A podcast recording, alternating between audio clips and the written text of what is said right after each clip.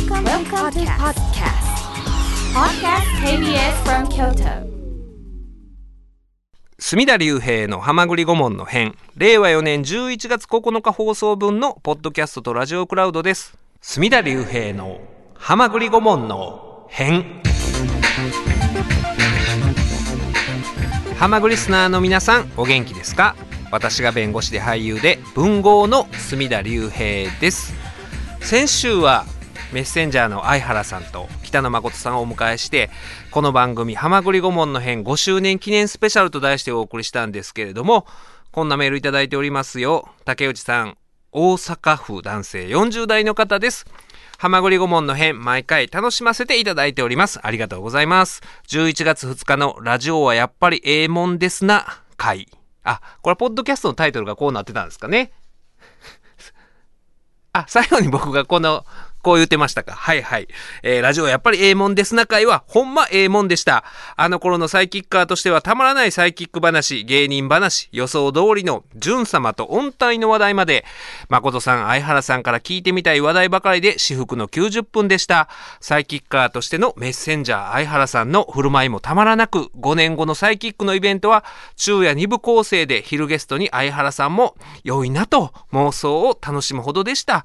墨田先生と浜栗顧問の編、そして KBS 京都に本当に感謝ですと。竹内さんありがとうございます。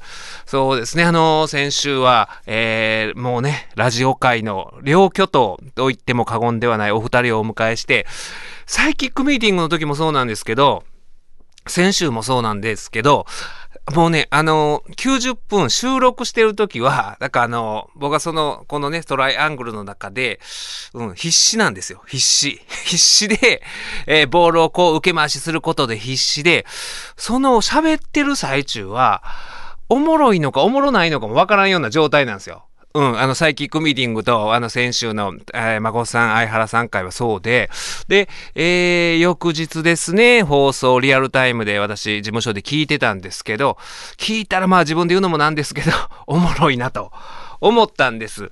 ただ一方で、あのー、そのね、このボール回しって言いましたけれども、えー、ね、皆さんも気づかれてるかもしれないですけれども、この誠さん、相原さんのボール回し、まあサッカーで言うとこのね、トラップする時の、こう、胸でトラップして、えー、足元にボールをパッとね、あの、基本に忠実に落とした安定感のあるボール回しをされるんですけど、僕んとこにボール来た時、どうもこのね、トラップがあたふたして、あたふたしてこの、あるじゃないですか、高校とか中学のサッカー、あの、体育のサッカーみたいに、あの、トラップしてボールがコロコロコロコロって転がっていく、なんか不安定感がどうしてもあって、聞いててなんかね、きついなとは思ったんですけど、あのー、まあ、こういう時ね、そういう自分の、とまあまあ2人はもうもうラジオキングですけれどもそれ聞いててそう思った時に人間ってあの2社に分かると思うんですよ。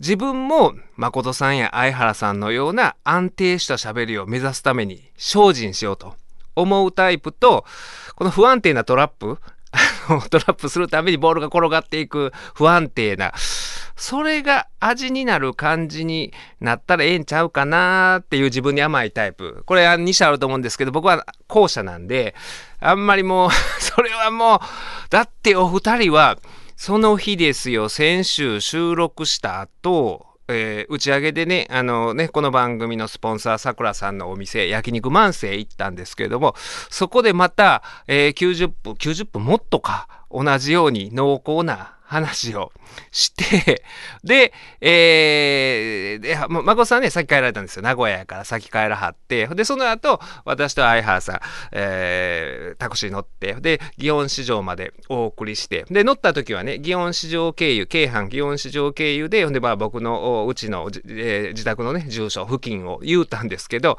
で、相原さん、えー、降ろした後、やっぱりね、なんかね、あの、気分的に高揚してたのか、やっぱりちょっと止めてもらえませんか？言うて、祇園で降りて、一人で飲みに行く、まあ幸せな夜ではあったんですけど、でね、で、ちょっと次の日二日酔い気味だったんですが、もうね、お昼から誠さんは CBC ラジオ、ま、秋田の誠のズバリで3時間やってるわけですよ。ね、ラジオで喋って、で、相原さんも MBS で言うはこれから、えー、お昼の3時間3時間喋ってるわけですよ。それを聞いてて、ああ、すげえなと。で、相原さんは、その次の日は11月3日、MBS ラジオ祭りですよ。で、またその次の日は、あ YouTube でやってらっしゃる、パララジオのイベントをやってはりましたよ。その、あの、ロフトプラスワンウエストでね。連日そう喋ってて、いや、すげえなぁと思いながら、でもね、あのー、お二人を 目指したら果てしなく遠いので、僕はまあまあ、そのね、不安定さも味になるようにと思ってるんですが、それは、ね、なんか、あ安易な気持ちでラジオに取り組むという意味でもなくて、ちょっとね、あの、反省することもあるんですよ。というのも、その、ね、先週の孫さん、相原さんゲスト会の収録先立つことを、何日か前ですよ。その前の週末かな。あのー、このね、えー、千音寺、左京区の千音寺で古本祭りあるんですよ。毎年あるんですけど、僕あれ好きで、まあ行ってまして、家族でね。で、やっぱりね、あの、もう、まあ、京都の古本屋、京都市内のね、いっぱい集まって、まあ、たくさんの本が並んでて、ああいう空間に身を置くのが僕、まあすごい好きで、で、古本が好きそうなおじいさんを見るのも好きなんですよ。朝からね、でっかい風呂敷持ってきてるとかいるじゃないですか。もう、で、そういう人の人生に思いを馳せると、で、あのー、考えたんですよ。だから、僕もそうありたいなと思ってるのに、その前のラジオはね、ちょうど私の同期の田中さんと長谷川くんに来てもらってやってたんですけど、まあ、あの、あんまり準備もすることなく、収録直前にね、ネットニュースをちょっと見て、ネットニュースつまんで、もう小室圭さんの勝手に弁護しようか、みたいな感じで、やった。その回もね、僕聞いたんですけど、あのね、やっぱりね、わかるんですよ。その、心から弁護してない。まあ、自分の気持ちやがわかるんですけど、心から弁護してない。だから、あ小室圭さんね、あの、当初はこの番組で本当に心の底から弁護してた頃があったんですけど、最近は惰性で小室圭さんを弁護してるな、みたいなのをね、僕聞いてて痛くそれを感じて、これはあかんなと。ネットニュースをつまんでね、ちょっと、その1週間ですか、そのね、LINE グループで共有してる ネットニュースを、ちょっとこれとこれとこれにしようか、みたいな感じで、それをなんか流していくようなラジオはせんとこうと。その古本市で、まあいっぱい本買ったんですよ、古本を。だからそういう本を読み込んで、そっから感じたことを、喋ったり、だからその古本市で感じる、古本市はまあ静かな興奮なんですけれども、例えば野球見に行ってね、球場に見に行った時の、興奮だったりとか、まあ、プロレス見に行った時の興奮であったりとか、映画見に行った時、まあ、ドキドキするような、その感覚をちゃんとこう反映させなあかんなと。で、自分の中でネットニュース禁止令をね、今後はもうネットニュースをちょっとつまんで、えー、なんかね、流すように弁護するっていうのはやめようと。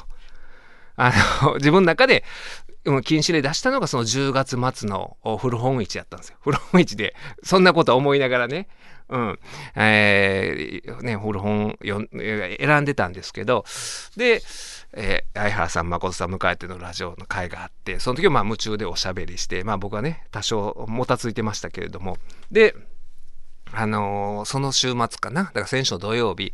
今度は北野誠のズバリサタで、私月1、えー、最初の第1月曜日出てるもんですから、で、あのね、2つぐらいニュースを選ばなダメなんですよね。いつもコラムのコーナーと、だから週刊ニュースかなっていうのをご意見番として出るにあたって、2つニュース選ばないといけなくて、で、えー、前日金曜日の4時までに選ばなあかんっていうのがあるんですけど、で、まあ、あの、何にしようかなっていうふうに考えてって、で、一つは、えー、そのね、判権交流って言ってね、あの、裁判所の、裁判官の判ですよ。判と、検察官の権で交流。この人事で交流してるんですけれども、それが、えー、最近あったことで、ね、行政部の裁判長、言った行政事件ですよ。国が被告になってるような、まあ、行政処分の取り消しとか争ったりする事件を担当してる行政部の裁判長が、そっから、そのね、法務省の商務担当の商務担当っていうのはね、国が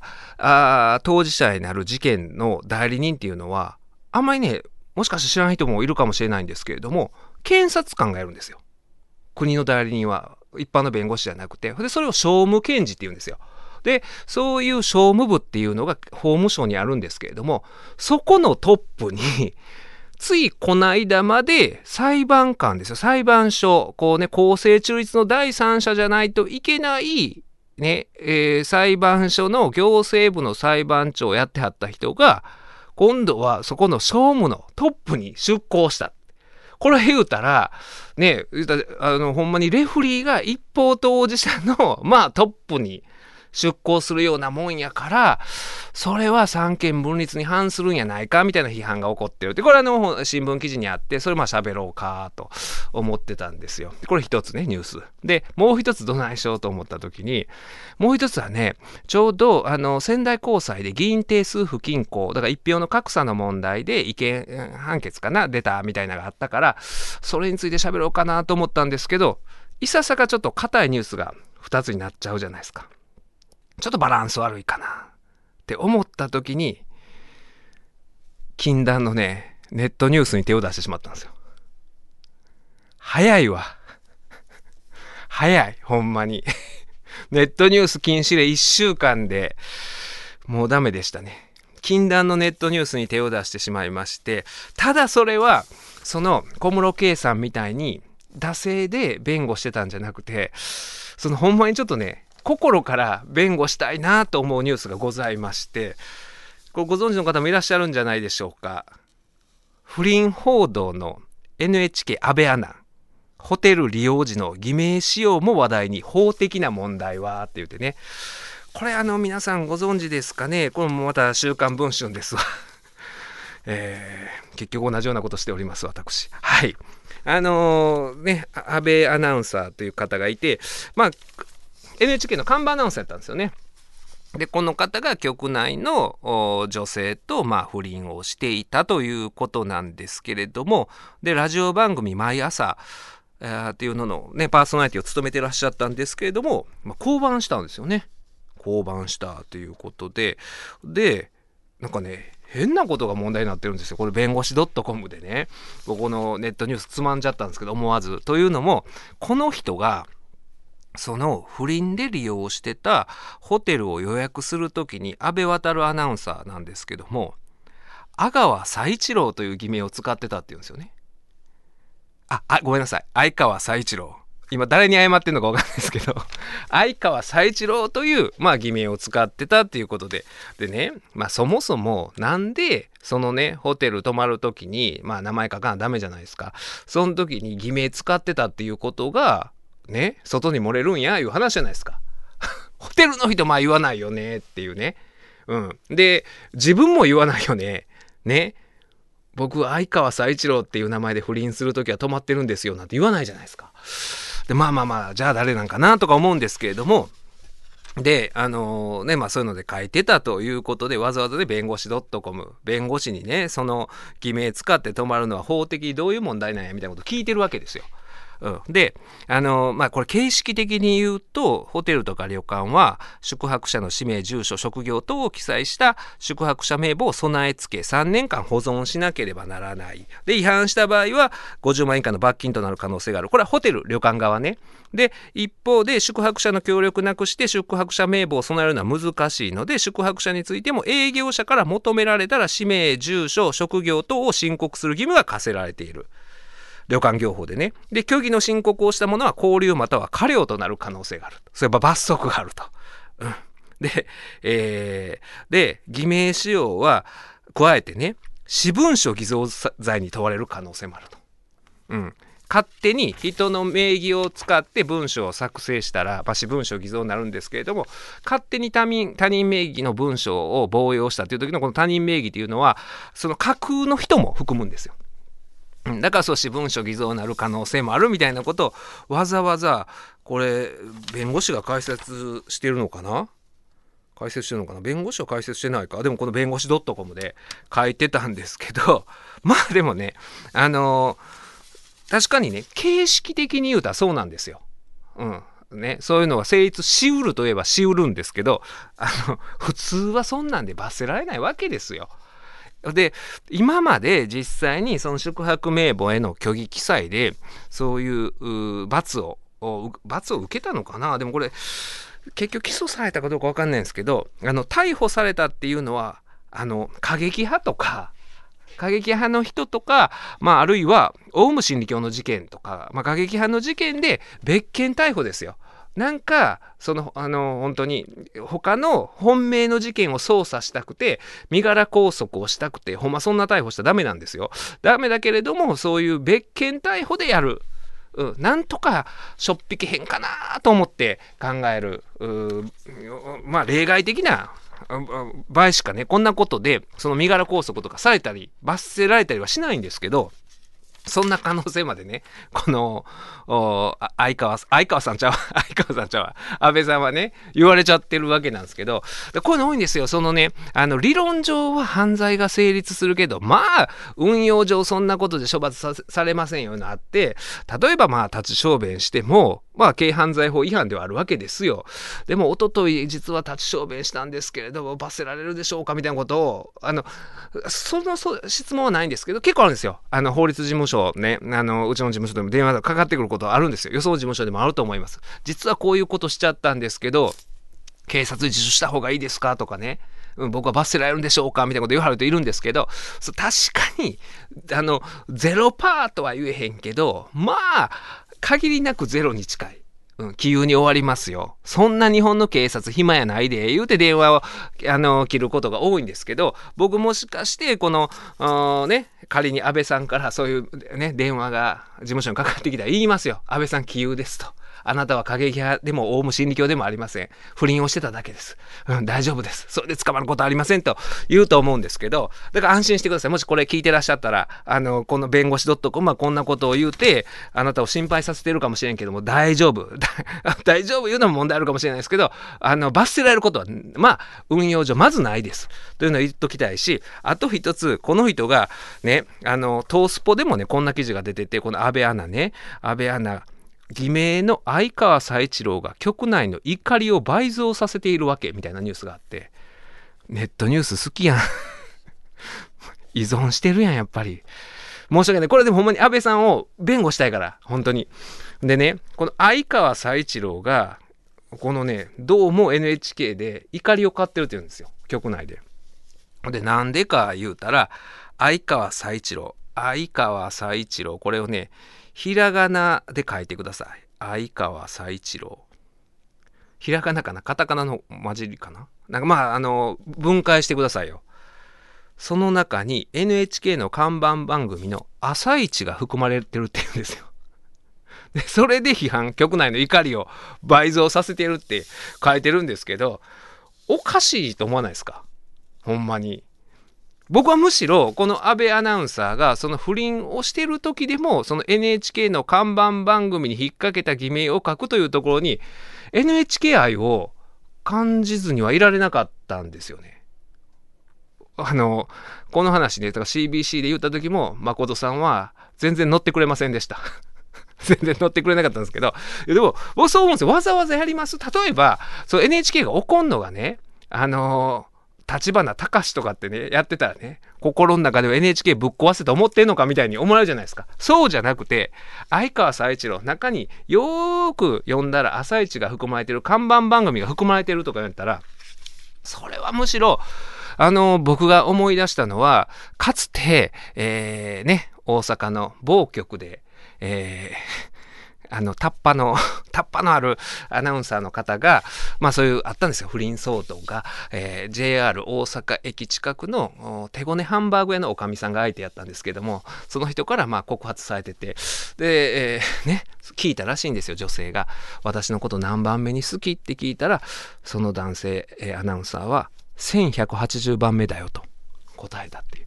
というのも、1179kHz でラジオやしたやってはるんで、その自分の愛するラジオ、その次に君が好きだよということでしょ？それは要するに。うん。ぐらい好きなわけですよ。ラジオ。そしてその曲が。っていうラジオ愛、あるいはその自分のね、えー、出てる曲への愛みたいなことを僕はむしろこの相川佐一郎に感じたわけで、例えば僕が仮にですよ、不倫をしたとして、そのね、あまあホテル泊まった。ほんで、え ーなん、なんだろうな。ハマグリ、ハマグリモンジローとかね。そこ、そこまで僕はこの、正直この番組を愛していないかもしれないし、あるいは何番目に好きって言われて、1144番目だよとも言わないと思うんですよね。そういう意味では僕この安倍アナウンサーはここは批判されるところじゃないし、うん。で、あの、ね、朝一もそうですけど、この人ね、あの、午後生っていうのも担当されてたっていうじゃないですか。午後生もなんか意味深に聞こえてくるのがね、ちょっとあの、ごめんなさい。あの、本当は弁護したいんですよ。弁護したいんですけど、だから、なんかね、あの、こんなことで、ね、あの、交番って、で、不思議なんがね、あの、そのまま、えー何も対策を講じなければ、その、NHK の受信料不払いに発展するんじゃないかみたいなことを書いてるネットニュースもあったんですけど、待てと、このね、安倍アナウンサーの清廉性、この人はね、清く正しい、清らかなアナウンサーや、だから受信料を払う、その対価として受信料を払ってるみたいな人ね、この世にいないですよ。本当に。それを理由に受信料を払わん人なんていないし、仮にそういうこと言う人いたら、それはもうおかしいですよ。全くそんなね、あの、理由になってないんで。だから、もうね、あの、そのね、いつも言いますけど、それは、まあ、不定は 本当に、その、まあ、配偶者は、との関係では、はい、ね、えーまあ、そういう損害賠償請求発生するし、民事上は違法ですけれども、それ以外の人間が、あのーもうとやかく言う必要もないと僕は思うし、えーかつね、それでなんか仕事を失うっていうことが、もう、もうええんちゃうの？本当に。もうええんちゃうの？うん。まこさんはあまり乗ってくれませんでした。はい。水曜、ローでしょう。映画や本を法的に解説したりしなかったりする水曜ローでしょうなんですけれども、今夜は本と言いますか、えー本屋さん。厳密に言うと本屋さんでもない。はい。京都市左京区にある本の多いお土産屋さん、ほほほ座の店主の山下健二さんにお越しいただいております。よろしくお願いします。お願いいたします。どうも。どうも。山下さんは、ナイターオフ、去年、一昨年と、はい。この曲でやってらっしゃったんですね、番組を。そうです。26回のホラ話という。26回のホラ話。はい。見事にクビになりました。く首、首ではないでしょ？そうですか。お呼びがかからなかったです。あはい。今年は第三シーズンは。はい。第3シーズンははいということで、はいいつもはどういう感じの番組をやってらっしゃえっったんですか？と、方角しか書けないというのが一つのあ、び方角したルールえで、えで、まあ基本的に、まあ、その純粋に音楽を紹介したりとか、はいあとは、ファーストシーズンはゲストを呼んでたりしてたんですけど、ええセカンドシーズンはもう僕一人でやらせてもらって、で、まあ友人の、えーレコード屋の人とミュージシャンの人に交代交代でサブリゲラー出てもらって中継でつないでその人に選曲してもらったり、一番人気やったのはあのー朗読のコーナーですね。あ、え、それは、山下さんが朗読なさる？あの、恥ずかしながら、たどたどしいこの、したったらずのあ、それは本をですか？本を僕が選んできて、はい。一節を読ませていただいて、はい。で、その終わったと同時に曲がポンと流れる。その曲も選ばせてもらってたんですけど。あの、実は、うちの番組でも、私の同期の長谷川弁護士という、えーいまして、はい。彼の朗読コーナーが人気です。か？朗読コーナーってじゃあ、ラジオでやっぱラジオ向きなんですかね？ラジオ、えそのね、あの、山下さんも声がいいから、いいんじゃないですかね。耳心地、あ聞き心地がいいんじゃないですかね。滑舌悪いんですよね、僕。あの、でもそれが味になるじゃないですか。すか声がいいとね。そうですか。うん。あの、僕でも実はその、すごい朗読してほしいなっていう一節が山下さんの本であって、嫌やな、それ。生でそんな急に言われて。生で急に言われたら嫌ですよね。ほ方法座の反省文っていう、あの、一緒に方法座をなさってる松本さんと、はい。あのね、書いてらっしゃる本の中で、最後のこの山下健二の日々っていう、ここは読んでほしいなぁみたいな。もうほん、自分で泣きそうです。これ一番僕が調子悪い時の調子悪い時文章、なんですか？文章なんですよ。あの、あそのし、この書いてる時が一番僕、講師ともにしんどい時でそれがもうみっちりここに出てますね。あ最後。ただでもほんまに、その、ね、僕あの、その方法座のことをご存じないリスナーに、まあ、説明しますと、であの、左京区の浄土寺っていうところにある、まあ、お店で、あの、ね、先ほど申し上げた通り、その本の多いお土産屋さん。ややこしい。もう近所のおばちゃんには本屋言うてますけどね。で、はいね、もうそう説明するのも大変ですもんね。だからその、あの、山下さんの本を読んでると、その、すぐササブカルとあかー。セレクトショップとかこうカテゴライズされることに対する葛藤みたいなのよく書いてらっしゃるんで、はい。でもそういうイメージで見てる人も結構いますよね。ちょっとやっぱりそのお店のネーミングからしてね、その外観も昔崖書房というお店やったんですけどね。ね、皆さんご存知の方多いと思うんですけど あの崖書房って北白川の方で、その車がこうね半分突き出半分突っ込んでるっていう、はいはい。ねあのさ佐山さんともさっき山下さん来られる前話してて、はい。あのあの車が突っ込んでるとこで「あああの車が!」あの前ね何年間前に出町柳の郵便局でほんまに崖書房みたいなことが起こってたんですよ。多分そうアクセルとブレーキを踏み間違えたのかなあの出町柳の駅行く時に「うん。うわ リアル崖書房リアル崖書房や」みたいな。移転こっちに移転したんや。こっちにでしたねそうそのやってらっしゃって、でその当時の頃の書いてらっしゃる崖書房の頃完全版そして「ほほほざえ」というこうちくま文庫が出てる本を私読ませていただいて、はい。まあいたこう感銘を受けましてねその僕高校中学高校の頃からなんていうんですかねこの青春悶々エッセイみたいなジャンルが好きであそうですか。あの中島ラモさんとか、はいはあの三浦淳さんとか、はお大月健二さんとかのサブカルばっかりやん。これサブカルになっちゃうんですかね。多分その大きく分けたらサブカルになっさ作家のその性質がね。だからその青春悶々エッセイからもうね私45になって、はい。でもたまに読むことがあるんですよ。そのはい。昔読んでた本を手に取ってお風呂一人で入る時とかに読んでたりすることがあるんですけどこの崖書房の頃お山下さんの本をよ読ませてもらうと本当にその青春悶々からそのそのモラトリアム期を経て経営者になられてあそこの部分もね書いてらっしゃるんで、はい。僕もまあ事務所を経営してるはい。人間として、そこも含めて理解できるし、でかつはい。その僕はまあ左京区に住んでてそのほほほ座とかも何気なく行ってて、はい。でいつもまあ仕事上世俗にまみれた日常を 送ってるわけなんですよ。はい。で週末にそのお店に寄らせてもらったら、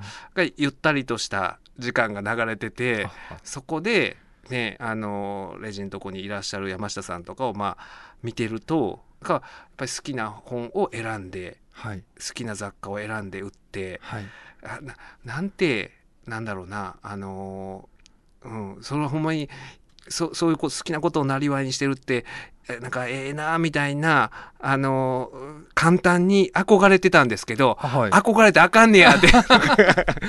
こんなこんな思いをされてっていう、あのー僕がし、はい。あの下手なだけなんですけど単純に経営がね。ええでもねそこの部分も含めて、うん。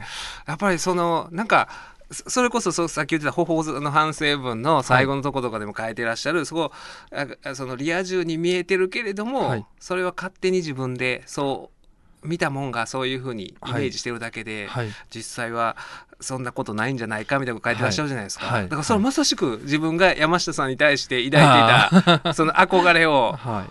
あでもうわあのー大変な大変その大変な思いでやってらっしゃったんだなっていうのが。なんていうかその、コロナ前に書いたんですね、はいこの本は。でコロナ前ののまでが僕がその崖書房で最初の経営を始めて、ええ。そのやっぱり最初なんでいろんな若気の至りをやってしまって、ええその例えば借金だとかそういうのも作ったりもしてしええまったんですけど、でそれの本当のこうしわ寄せがほほ座まで実は続いていて、ええでその時の本当のしんどいピークがこの書いた時なんですよほ座の反省文。これえ2010 2016とか7とかですかかね。うん、であのー今ははい。でここで僕で学んだのは、はい。結局そういうしんどい状況でもはい。何かを麻痺させていく術を自分のその処世術としてやっぱり人間なんで麻痺させる。麻痺させてい。ったんですね、い、ろんなことを。ええ。いろんなことを。つまりその例えばしんどいこととか、はい。辛いことを考えんととりあえず目の前にある仕事をやったらええんやと。ええそれを一個ずつ片付けていくことがもうとりあえずの解決策やと思って。はいはい。でその時の心境のままそれはそう書いてるんですけど、えでコロナがいざ来た時に、えはい。全てが好転したんです実は。コロナで好転しましたか？はい実は。はあはまあその本の需要っていうのがはい。その、ねあれであったんかもしれへんけど。そうかそうか。家にいる時間が増えてうん。外に行かない分そういうお家で本読んだりっていうような、あとはもういろんな事業がはい。2019年しんどくて僕いろんなことを計画しはい。て始めてたんです、例えば、ええ配達事業も2019年から始めてたりあ,、ええと通販のサイトは前からやってるんですけど、その商品の数をごっと増やしたり、載せる数をね、それがほら2020年いろいろほらなんかこう配達とか流行ったじゃないですか、えええあれそうまいことあ前の前年から僕やってたんで。あやってたことが軌道乗っちゃって。ちょうど先取りしてる感じあって。そうなんですよ。通販もすごい売り上げ上がったりとかして、であといろんなこの天変あいわゆる天変地異なことやと思うんですよ、はい。やっぱり、そうですね。こんな疫病なんてね、うん。まさか自分らが人生において経験するとは思ってなかったですもんそうなね。んですよ。でそれであのーいろんなほらあの融資とか、えーっと補助金とかが、はいはいはい。一気にぐにゃってゆ緩くなったじゃないですか、条件がでそうです緩くなったりもしくは返さんでええお金が発生したりとか、ええそういうのも相まって、ええはい今はすごくいい感じです。じゃあ今、あの、エッセイ書かった、その、モンモンエッセイじゃない。はい。ニコニコエッセイに書いちゃうかもしれないです。はいでもね、モモンモンが好きなんですよ、僕は。あーモンモンが。でも言うてんの今だけですよ。あと3年後まだモンモンしてるかも。はい。モンモンがこう、はいバイオリズムがありますもんね。に人生の。はい。いやでもねそのこのそのこの車が突っ込んでた崖処方にたどり着くまでのストーリーも面白いし汚れ丸出しですよ。いろんな職歴をはい。経験なさって、ねえだからどこから、あのー振り返っていったらええかなとは思うんですけれども そのこのね、あのーまあ、崖処方の頃の最初に冒頭に、はい。その山下さんのもう原体験とも言えるうん。その近所の本屋さんあ、のはい。お話をはい。書いてらっしゃって、はい。ああこういうの誰でもであるなっていうのが僕は山下さんより4つ年下で、はい。その地域の本屋さんってあったじゃないですか駅前の本屋さんで配達してもらって、はい僕だったらサッカーダイジェストとかサッカーマガジンとかやってもらってたんですよ。はいはいとかいう本屋さんが原体験としてあるっていうのはでも今の若い人はそんななくなっちゃってるはずですよねでしょうねきっとね。配達をしている本屋もほぼ減ってて、ええその、アマゾンが配達してくれるんで、いやまあそそうう本屋がしなくても。そうですよね。そうなんですよね。だからその本屋との直のコミュニケーションって実はあんまり現代ではないんじゃないかと。ええでそこの部分で僕はアンチじゃないけどもなんていうかあぶり返しの意味で、はいはい。今までやった方式をやってみたらどうなんかなっていうので配達したりとかしってていうをのをそのコロナ前から始めてやってはいっていうのがあるわけですよね。はい。だから本の好きな少年ではあったわけですよね。厳密に言うと多分ね本屋という空間が好きだった空間の方ですか？はい。あのとにかくネットサーフィンみたいに、はい。もう置いてる本を次から次からその開いていく、ええそのええ。URL を押していくように、はいはい。そういう子供でもう本当にこうもうこれ見たりきょとにかくこの刺激のいっぱいの空間で、ええ。ええあの時間を潰すっていう。それも毎日ぐらい行ってらっしゃった？言ってましたね。か買わずに。そうなんですよ。これがね逆に僕が経営者やったらもうほんどんだけうざいうざい子供やと。毎日来てね立ちそれも読みして。座り座り読みしてるんですよ、ね、座り読みですか？だからもう本当にもうそのお世話になった本屋さんには申し訳ないと思ってますけども。でもあの本屋さんは本好きな子供は好きなんじゃないんですか？とも言えない。どうなんでしょうね。いつも買わんと。折り目つきやがってとか思ってるかもしれないですね。もしかしたら。大人やったらねそう思うかもしれないです。だから子供ではどうです？子供でもまあそうでも。あのー完全に覚えられてて、ええ。僕ずっとそこにいたから、はい。家からもうその店に電話かかってくるんですよ、ええ。夕方になったら、はい。あ家から電話そろそろ帰りやみたいなその店主さんが僕に注意してお帰る。母さんがお店に電話。来てま行ってますか？言って。ますかはいぐらい座り読みを毎日。そね。その時っていうのは特段なんか将来的に自分も本屋さんをやろうと思ってはったっていうわけではなく。ってないです。思ってなかった。はいんです全く思ってないその当時は何になりたいとかあったんですか？なかったですね。高学年ぐらいにプロレスラーになりたいっていうのはありましたけど、山下さんもプロレスお好きでね。そ のあのねおおしゃれおしゃれな本屋さんのはずなのに あのこれとミック博士に怒られるな。昭和プロレスマガジンっていうね。昭和プロレスマガジンがいっぱい平積みされてますもんね、はい。そのバックナンバーまで。京都で多分うちしか売ってない。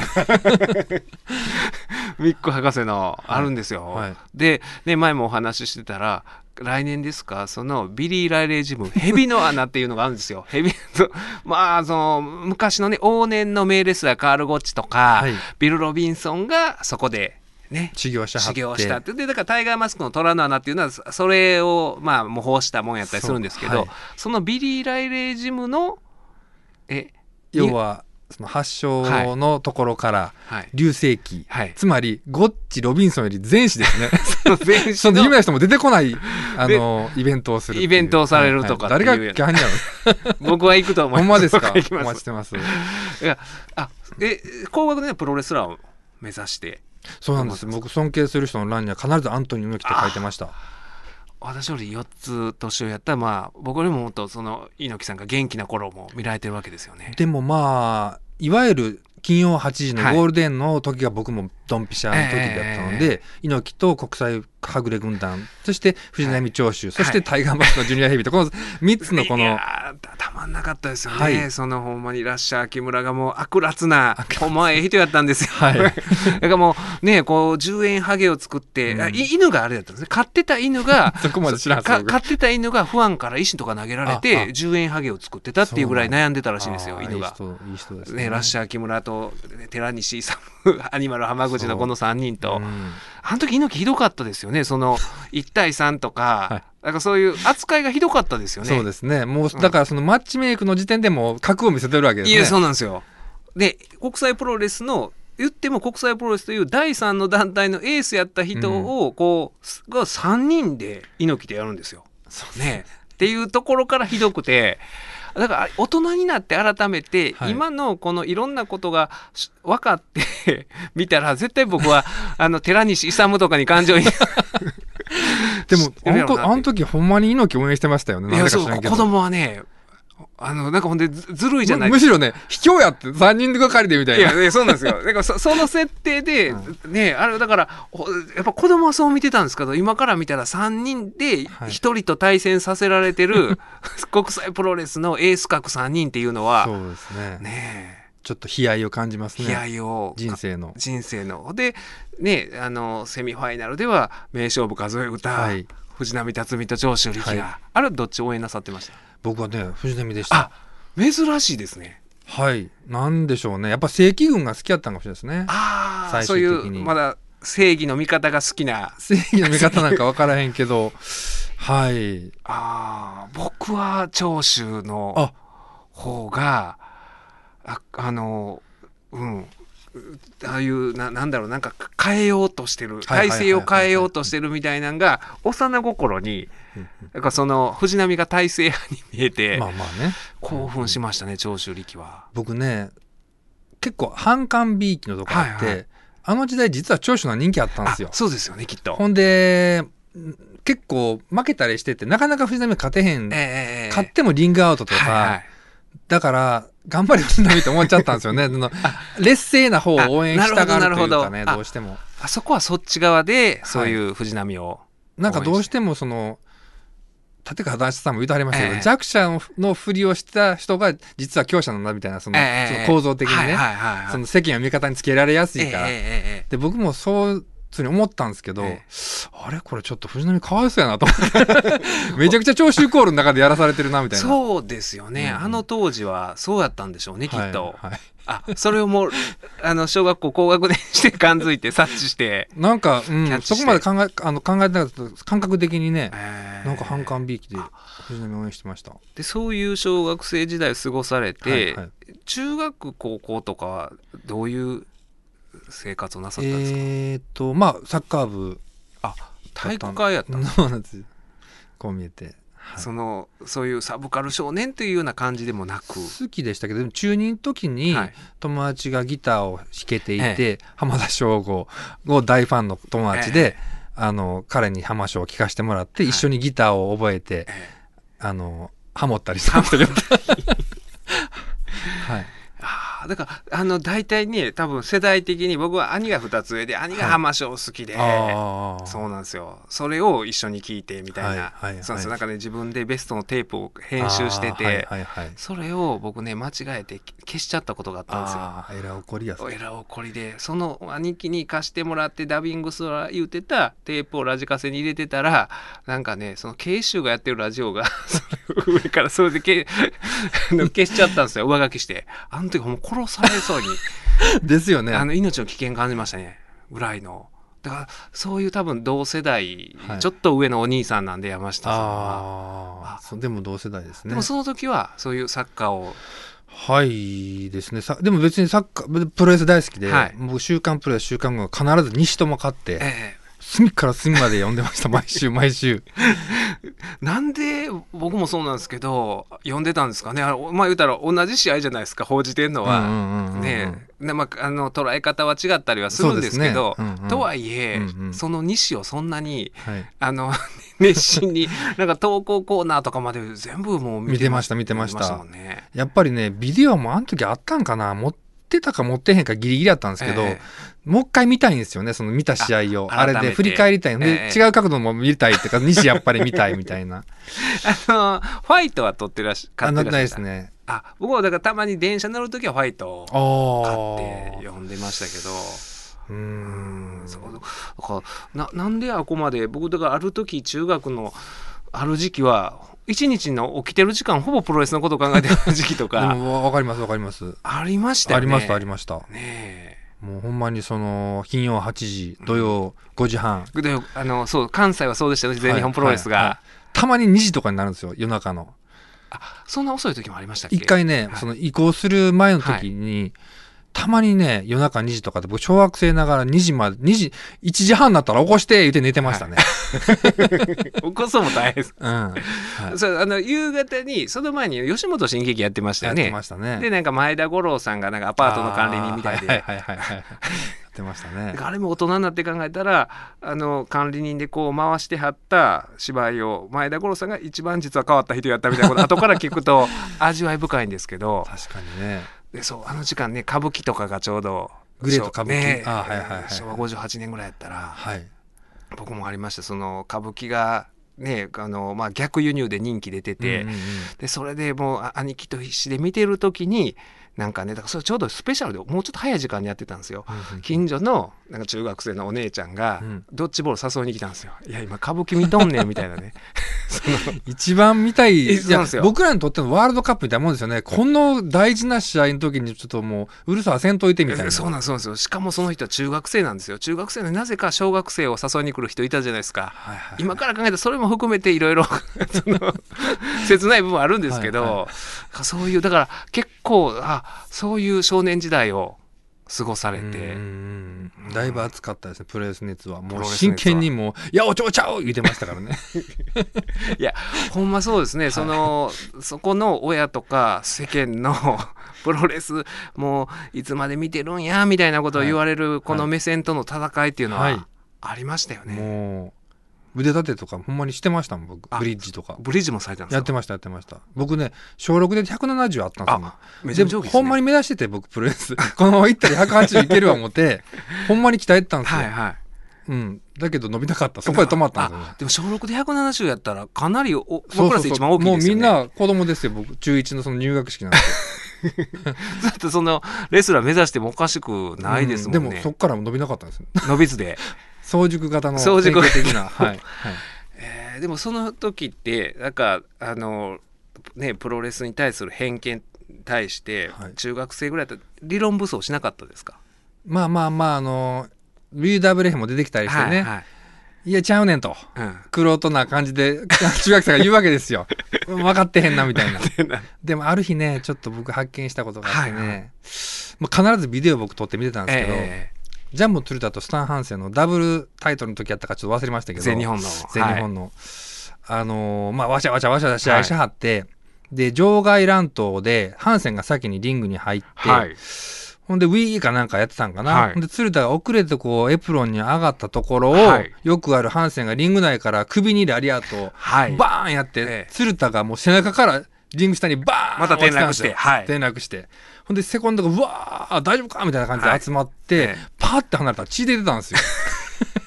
首にラリアートされて、うん。背中から落ちてなんで頭から血頭から血額から血出てんやろと巻き戻してみたら これ言うていいんですかこんなこと。えーそそれはいいと思いますよ。実際に山下さんが目撃されたことなんで、はい。大丈夫ですか？大丈夫です。法律的に。法律的に大丈夫です。それは法律的に大丈夫です。それは。